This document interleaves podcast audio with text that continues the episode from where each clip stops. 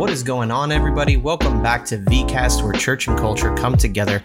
As always, if you haven't already liked or subscribed to this podcast, please do so. Give us a like, follow us, and uh, everything you do helps us to continue to reach people with the Word of God. So we love you guys. I hope you enjoy this podcast today. God bless you.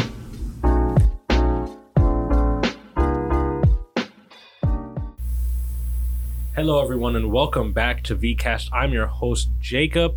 I'm back here with John for the last episode of this month. Say what's up, John.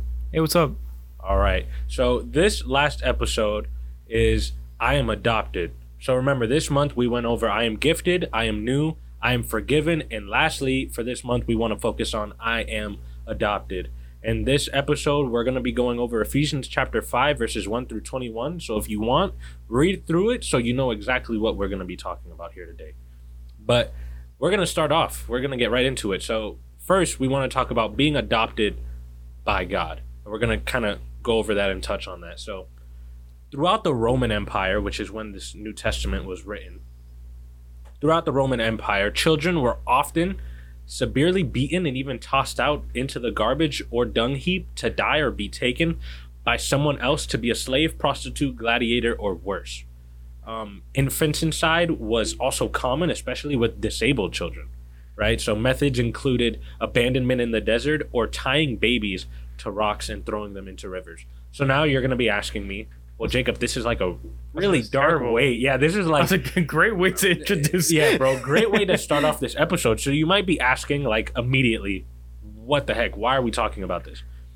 Well, it's extremely important to see how children were mistreated during this time because we're going to be talking about adoption. So a lot of the times, these children that were beaten, left in the garbage, or just thrown into the wilderness to die were children that were disabled right? So these kids were just dying, and multiple they um, families would have multiple children because infant mortality rate was really high back then because they didn't Yeah. obviously have the medicine and all the technology that we have today. So they would have up to like nine kids, hoping that at least three would make it to adulthood. And if any kid was found with a disability, they would just get rid of it. So the reason that I'm bringing this up is because Christians during this time period began to do something countercultural by adopting these children who would be thrown away. Most Christians who did this were poor, yet they decided the best decision would be to adopt these children. Now, understanding like like this entire first part is just talking about adoption and how us as Christians how we understand adoption. So my question for you is why would Christians do this?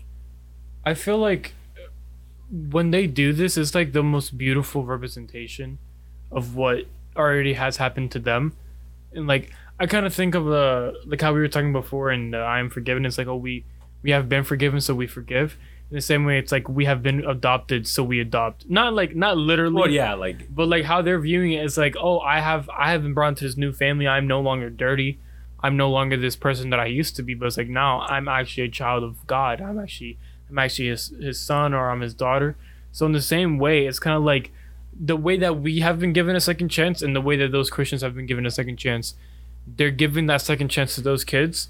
So that it's like it's the most beautiful representation of now that kid has a second chance and now they're going to be able to I kind of think of it like they, they're going to be able to see the gospel in a whole entire different light when they grow up because they're like, wow, my my mom or dad or whoever it was, they adopted me when nobody else wanted me, when nobody when I was dirty, when I when when everyone saw me as as rubble, they picked me up and they loved me and they cared for me and they took me in as their children and adopted me. So in the same way, now when that child gets to grow up, they're gonna be like, wow, God is so good because in the same way that my parents adopted me physically, He has adopted me spiritually into the family of God. Exactly. Um, the the reason why Christians would do this lies in Paul's comparison of the gospel to adoption. Um, he says, "We were once sons of disobedience, but now we are heirs with Christ." Paul connected adoption as a major theme of the Bible to the center of all Scripture. Adoption is an amazing concept to trace biblically. So, does God ever suggest that this concept of adoption is true in the Bible? I would say yeah, because there's a lot of stories in the Bible where I forgot which I forgot it. Uh, It was this girl where she was on. She was in the in the wall of. It was the wall of Jericho, or one of the walls, and there were spies that were coming into. oh the, yeah, she lived inside of Jericho. Yeah. Yeah, she lives inside Got the her name. because the, the walls the walls in Jericho they were like houses like the way they were built is like yeah they were walls but there was houses for the wall and she lived there and the spies came into the into the city and the spies were being hunted down by the people who obviously are, are part of the government city and they were running for their lives and one of the people there I forgot her name I know her name starts with an R I think it's Rahab. Is I it think I think I think it is Rahab Don't quote us on that. But don't quote us on that but I believe think it is it's Rahab. I was gonna say Ruth but that's Rahab. wrong No, that's very wrong. Yeah, no, I think it's Rahab. it's Rahab. But she brings them. she was the prostitute, right? Rahab the yeah, prostitute. but she brought Yeah. them in, and she hid the spies from the government. And then she goes, "Hey, look, I'm a, I'm a, I'm gonna bring out this red. I think it was like a red scarf or like a red like blanket or something like that." And she let them being able to. She let them leave, and then the way that she was able to signal, like, "Yo, when the buildings collapse, make sure that I stay here," is by having that red thing out, so you know, like, oh, that's Rahab's house. Mm-hmm. And in the same way, like when the whole entire walls of Jericho went down, you could it was so it was so cool too because when the whole entire walls came down, all you see is Rahab right there in her house with her little handkerchief, like chilling outside.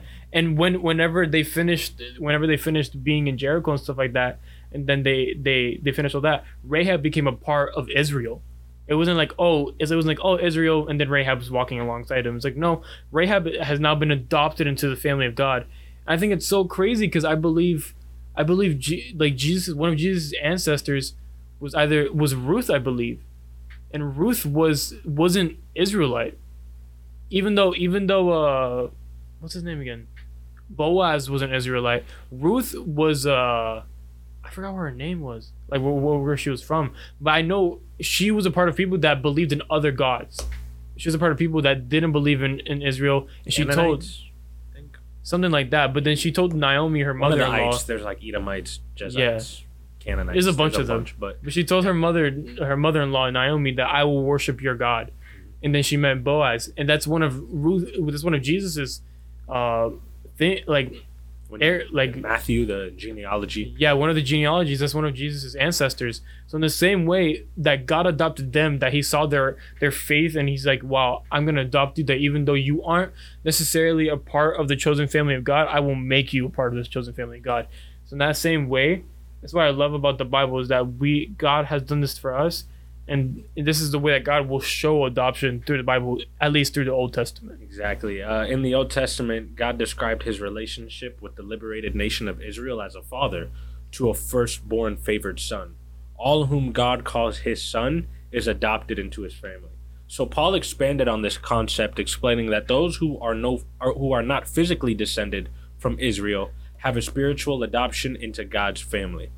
So God is a father, and we are adopted by a father. Now we cannot force our way into God's family. Rather, God the Father lovingly adopts us through the work of his Son, Jesus.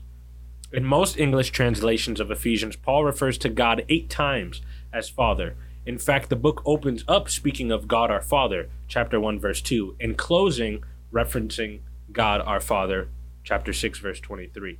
So if you're a Christian, God the Father has freely chosen to spiritually adopt you, love you, and live with you, and bless you.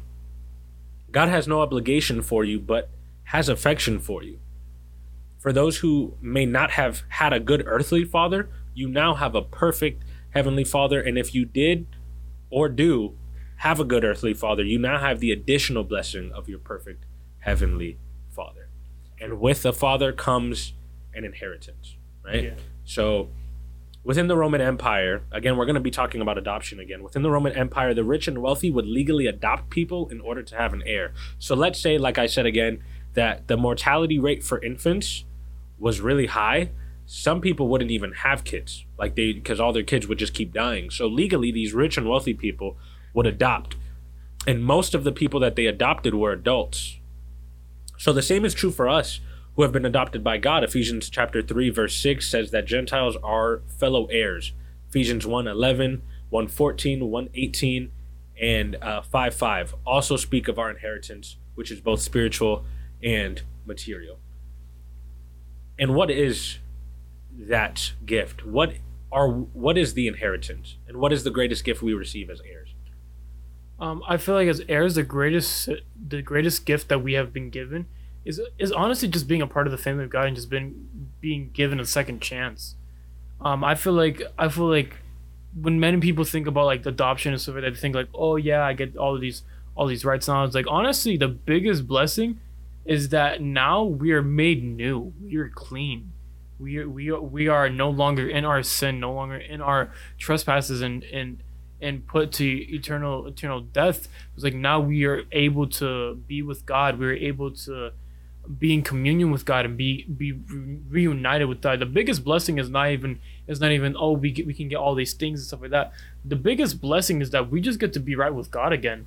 We just get to have that relationship with God, have that relationship with our Father that was once uh, dirty and, and tainted, and now the wall of sin that was dividing us is no longer dividing us, but now it is apart. And now we can finally just like adam was in the garden we can finally walk with god without there being separation. Exactly.